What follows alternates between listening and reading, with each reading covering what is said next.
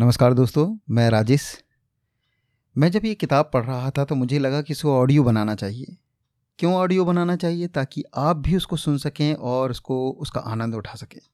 इसमें से जो सबक हम सीख रहे हैं, वो सभी लोग सीख सकें और वो कुछ अच्छी किताबें पढ़ना मेरी आदत है। लेकिन ऑडियो को बोलते समय मैंने ध्यान दिया है कि मैं कई बार अटकता हूँ, कई बार मैं गलतियाँ करता हूँ, उसके लिए मैं क्षमा माँगता हूँ।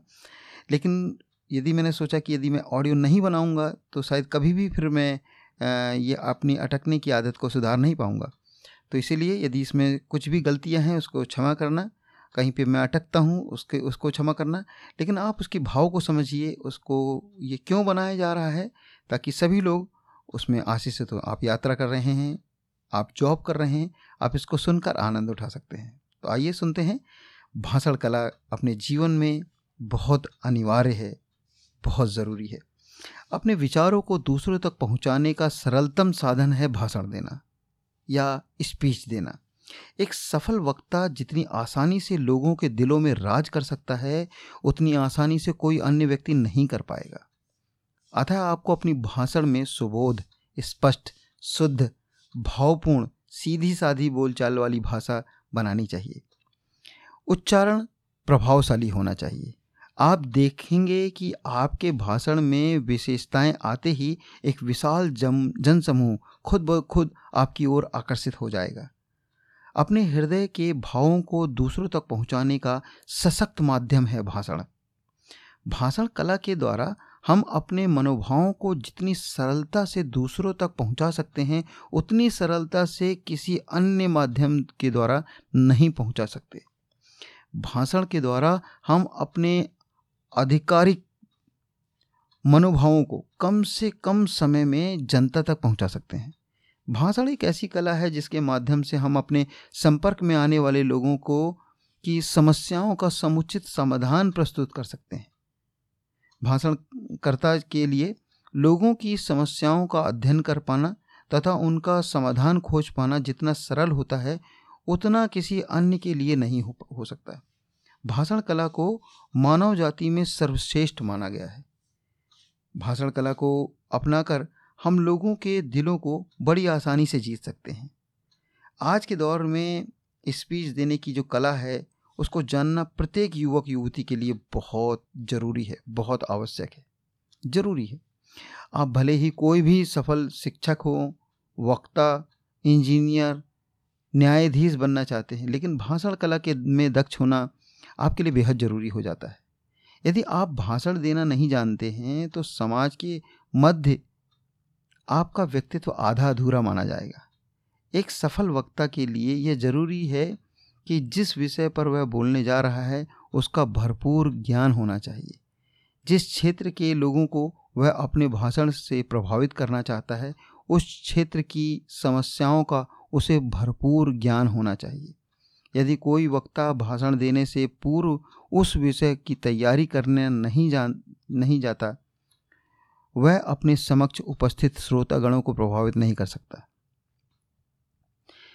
यदि वक्ता को श्रोताओं की समस्याओं का ज्ञान नहीं है तो उसे तो वह उनकी किसी भी समस्याओं का समुचित समाधान प्रस्तुत नहीं कर सकता। यदि किसी भी वक्ता के पास श्रोताओं के मतलब की विषय की सामग्री नहीं है यदि किसी वक्ता में अपने श्रोताओं को संतुष्ट करने की सामर्थ्य नहीं है तो वे उनमें रुचि नहीं ले सकते।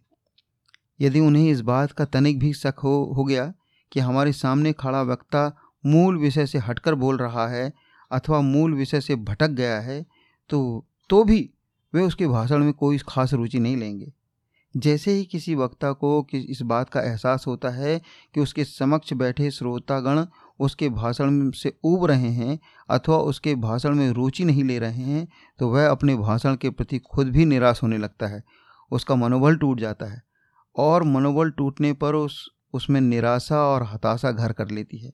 उसका परिणाम यह होता है कि भाषण देते समय वह मन ही मन कुछ सोचने लगता है और उसे अपने ही गुणों पर संदेह होने लगता है और इस रीति से वह भटक जाता है। उसके मन में एक शंका उभरने लगती है। कि कहीं उसने जल्दबाजी में कोई ऐसी बात तो नहीं कह दी जो कि श्रोता, श्रोताओं को बुरा प्रभाव डालती हो? अधिक गंभीरता से सोचने पर उसके विचारों का क्रम टूट जाता है और वह जो कुछ भी बोलने की उम्मीद रखता था, उसे बोलने का साहस नहीं जुटा पाता। इस प्रकार कंठ अवरुद्ध होने लगता है। उसके भाषण के बीच में ही विराम देना होता है। यदि कोई व्यक्ति सफल वक्ता बनना चाहता है तो उसके लिए उसे सबसे पहले सामाजिक समस्याओं का विस्तृत रूप से अध्ययन करना चाहिए। कुछ अनुभवी एवं सफल वक्ताओं के संपर्क बनाकर उनमें उनसे भाषण कला सीखना चाहिए। उनके लंबे अनुभवों का भरपूर लाभ उठाना चाहिए। मंच पर खड़े होकर जो वक्ता श्रोताओं की भावनाओं को समझने में कामयाब होता है, उसे ही एक सफल एवं लोकप्रिय वक्ता कहा जा सकता है। एक वक्ता के चरित्र की परीक्षा करने से उस, उससे उत्तम कसौटी और क्या हो सकती है? एक वक्ता के चरित्र की अपेक्षा करने की, इससे उत्तम कसौटी और क्या हो सकती है? किसी वक्ता के विचार कितने स्पष्ट हैं? अपनी भाषण कला के प्रति वह कितना सचेत है, इस, इन तमाम बातों का ज्ञान उसके भाषण को सुनकर ही लगाया जा सकता है। सुनने में आता है कि डेवर शायर ड्यूक भाषण करते करते झपकी लिया करते थे, तथा उनका भाषण शुष्क एवं नीरस हुआ करता था। उनके भाषण में विषयों की शैली एवं नवीनता न होने के कारण ऐसी नीरसता होती थी कि श्रोतागण बुरी तरीके से ऊब जाते थे। कई बार तो स्वयं डूक भी ऊँगने लगता था यह देखने पर श्रोतागण और भी ऊँगने लगते थे। प्रत्येक वक्ता के लिए यह ज़रूरी हो जाता है कि मंच पर आने से पूर्व पूरे आत्मविश्वास और मनयोग से तैयारी करके आए। अपने भीतर एक ऐसा मोहक व्यक्तित्व पैदा करें, जिससे उसके ओंठ हिलने से पहले ही लोग उसकी ओर आकर्षित हो जाएँ। अपनी भाषा पर उसे संपूर्ण अधिकार होना चाहिए। अपने चेहरे के हाव भाव एवं इंगित को आकर्षक बनना, बनाना चाहिए। वक्ता को, वक्ता का जो उत्तम स्वास्थ्य भी जनता के मध्य उसकी छवि को आकर्षक आकर्षक बनाता है। भाषण करते समय अपनी त्रुटियों पर ध्यान न दीजिए, क्योंकि अपनी त्रुटियों पर पर्दा डालने के लिए उत्पन्न भय जितना जनता के सामने भाषण करने वाले के भीतर होता है, उतना अन्य किसी में नहीं पाया जाता। भाषण देने वाले वक्ता को ध्यान रखना चाहिए कि उसके भाषण में एक रास्ता हो। नीरसता नहीं आने चाहिए। यदि किसी बात को आप जनता को समझा चुके हैं तो बार बार उसी बात को समझाने का प्रयास न करें, क्योंकि ऐसा करने से आपका भाषण लंबा और उबाऊ हो जाता है। हो सकता है कि आपके भाषण में से ऊब कर लोग अपना स्थान छोड़कर जाने लगें। किसी विषय पर बार बार प्रकाश डालने से भाषण उबाऊ हो तो होता ही है। साथ ही आपका व जनता का कीमती समय भी बर्बाद होता है। यदि आप देख रहे हैं कि मंच पर बोलने के लिए एक से अधिक वक्ता हैं तो उस बात का ध्यान रखिए कि आपका भाषण अधिक लंबा नहीं होना चाहिए। साथ ही आपका यह भी ध्यान रखना चाहिए कि जिस विषय पर आप कोई दूसरा वक्ता प्रकाश डाल चुका है, उस पर बोलकर आप जनता का और अपना कीमती वक्त बर्बाद ना करें। यदि आप मंच पर बैठे किसी अन्य वक्ता के विचारों से सहमत नहीं हैं तो उसे बीच पर मत टोकिए। जब भी आपको बोलने का समय मिले तो नपे तुले शब्दों में इतनी शालीनता से बोलिए कि उसे अपना भूल का एहसास भी हो जाए तथा बुरा भी महसूस ना हो। आपके भाषण को सुनने के लिए जो जन समूह उपस्थित होता है, वह आपके प्रति मन में बड़ी उम्मीदें लेकर आता है। उसे उम्मीद होती है कि आप उनकी समस्या का एक और संभव समाधान प्रस्तुत करेंगे। जनता आपको अपना सच्चा हमदर्द मानकर ही आपका भाषण सुनने आती है। अतः अपने भाषण में कुछ ऐसे शब्दों को संजोइए जो उनके जख्मों पर मरहम का काम कर सकें, जिनसे जनता के बीच प्रेम, सद्भावना कायम हो सके। यदि आप जनता के समक्ष एक समाज सुधारक के रूप में भाषण दे रहे हैं तो जनता से सिर्फ़ उतने ही वायदे कीजिए, जिन्हें आप पूरा करने के लिए सामर्थ्य रखते हैं। यदि आप जनता से लंबे चौड़े वायदे करते हैं तो शायद आप उन्हें पूरा ना कर सकें, अथवा इन वायदों को पूरा करने में अधिक वक्त लग जाए। जनता के समक्ष वायदे करते वक्त अपनी शक्ति सामर्थ्य एवं साधनों का ध्यान रखिए। अपनी चादर देखकर पैर पसारने वाला व्यक्ति या नेता अथवा समाज सुधारक जनता के दिलों को जीत लेता है। अतः अपने भाषण में उतने ही वायदे कीजिए जिन्हें आप योजनाबद्ध तरीके से पूरा कर सकते हैं। यदि कोई व्यक्ति मंच पर भाषण देना जान, चाहता है तो उसके मन में यह विश्वास अवश्य होना चाहिए कि वह अपनी बातों से जनता को भली भांति प्रभावित कर सकता है। उसे अपने भीतर एक दृढ़ संकल्प लेकर जाना चाहिए। कि इस बार वह अपने विचारों को इतने सुंदर ढंग से प्रस्तुत करेगा कि श्रोतागण प्रभावित हुए बिना न रह सकेंगे। वक्ता को विश्वास होना चाहिए कि अपने भाषण में वह सिर्फ़ उसी विषय पर बोलेगा जो कि वक्त की मांग होगी। वह अपार जनसमूह को देखकर ना तो तनिक भी घबराएगा और ना ही मूल विषय से भटकेगा।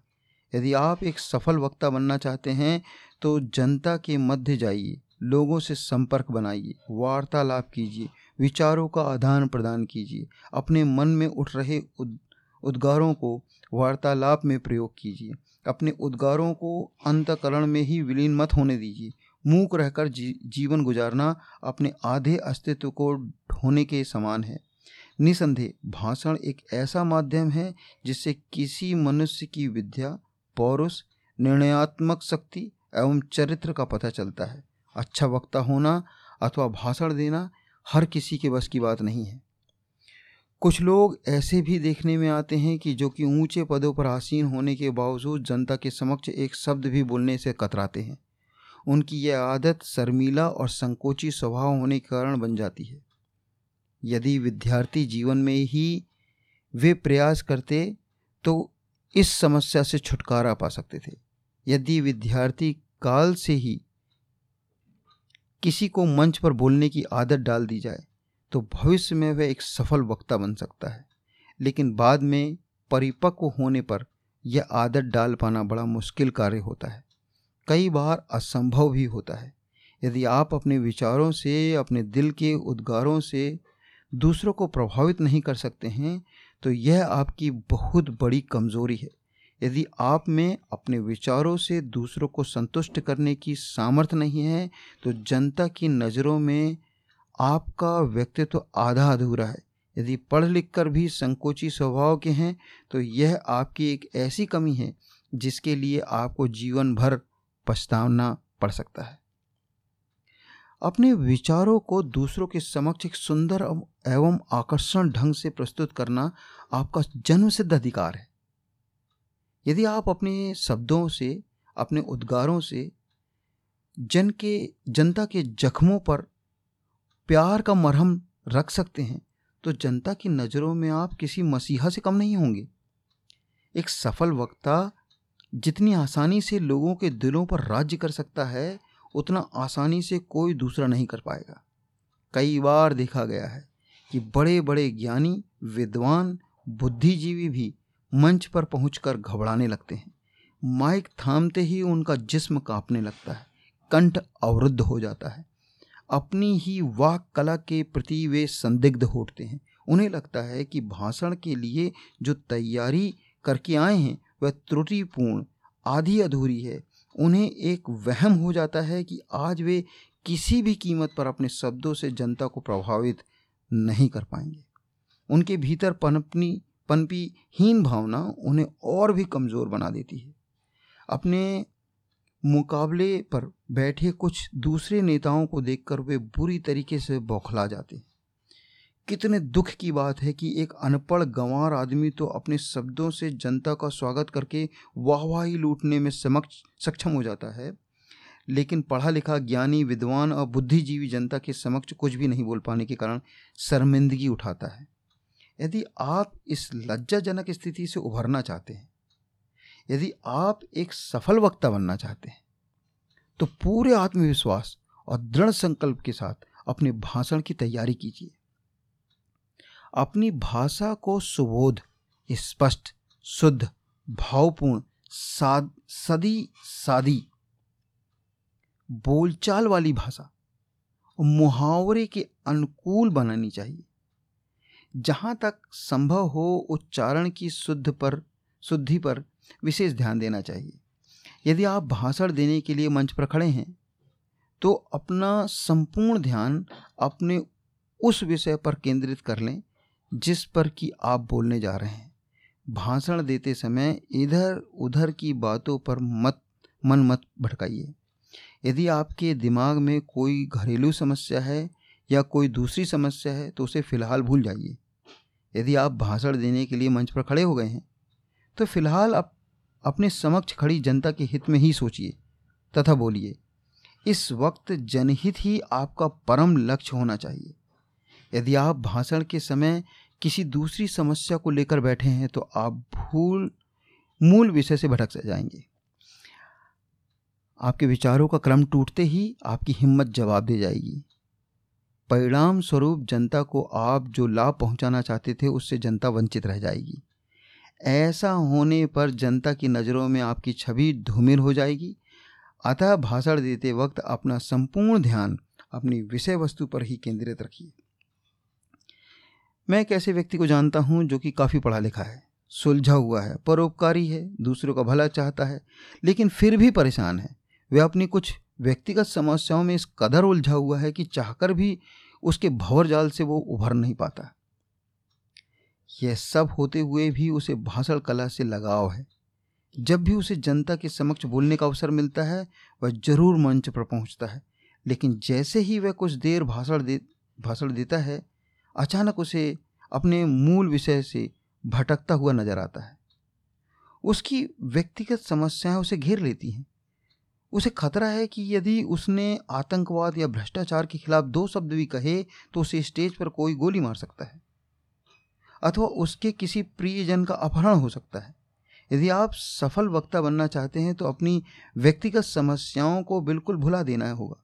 समाज सुधारक या एक सफल वक्ता बनने के लिए बड़े त्याग और बलिदान की ज़रूरत होती है। इस सफल वक्ता के लिए निर्भीक, उत्साही एवं संयमी होना है।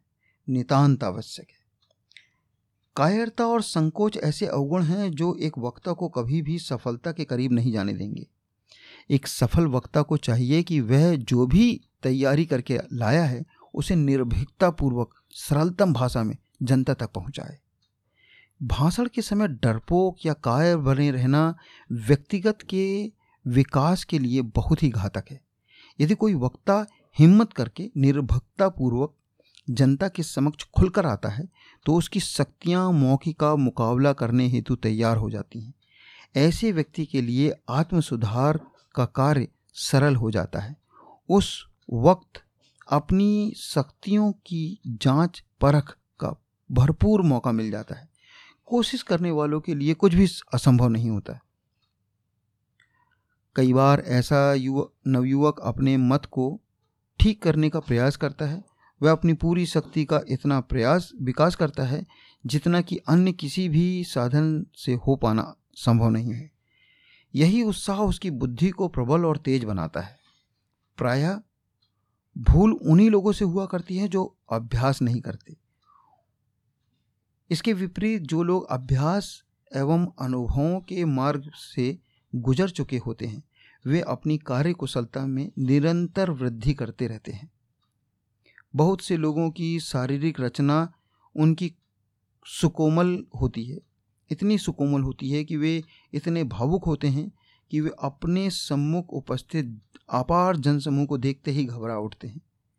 अपनी ओर जमी हज़ारों, लाखों आँखों को देखते ही उनका साहस डोल जाता है, हिम्मत जवाब दे जाती है। वे इतने हताश और निराश हो जाते हैं कि मानो उन्हें किसी अग्नि परीक्षा से गुजरना पड़ रहा हो। कुछ बोलने से पहले ही ऐसी स्थिति महसूस करने लगते हैं, मानो किसी ने उनके लबों पर ताला डाल दिया हो। उन्हें ऐसा लगने लगता है कि मानो वो दुनिया के सबसे दयनीय प्राणी हैं।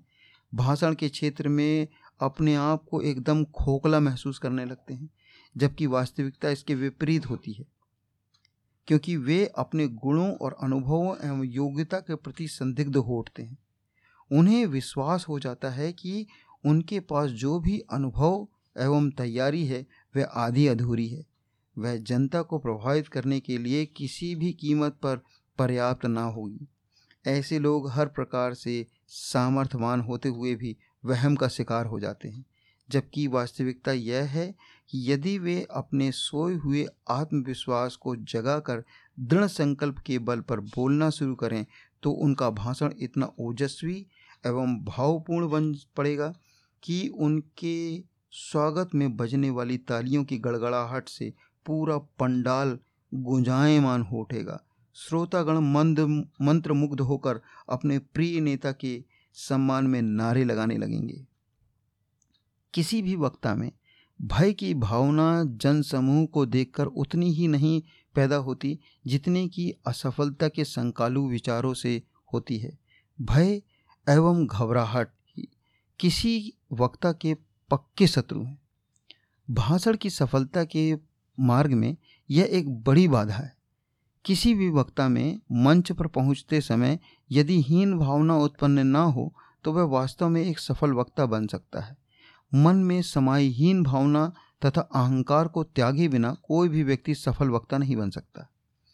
एक प्रभावशाली एवं सफल वक्ता बनने के लिए निरंतर प्रशिक्षण की आवश्यकता होती है। इसके लिए शब्द भंडार का खजाना भरा हुआ होना चाहिए।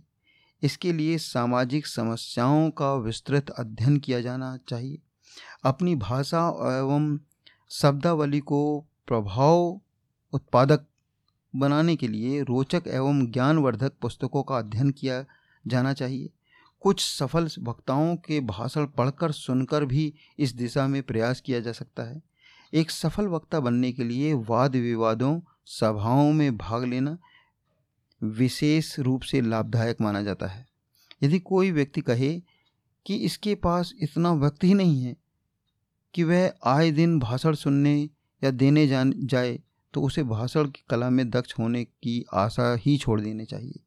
जो ही एक कोई युवक छोटी मोटी सभाओं में भाषण देने लगता है, उसका जीवन धीरे धीरे परिवर्तित होने लगता है।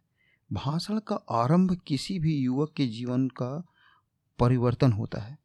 बड़े बड़े वक्ता जैसे लिंकन, क्ले, पैट्रिक, वेबस्टर एवं हेनरी आदि भी वाद विवाद की सभाओं की ही उपज माने जाते हैं। यदि आप भाषण कला को जीवन की अनिवार्यता मानकर चलते हैं, यदि आप इसे लिखने के लिए जागरूक हैं तो आज ही उच्च कोटि का साहित्य पढ़िए और सफल वक्ताओं के साथ संपर्क बढ़ाइए।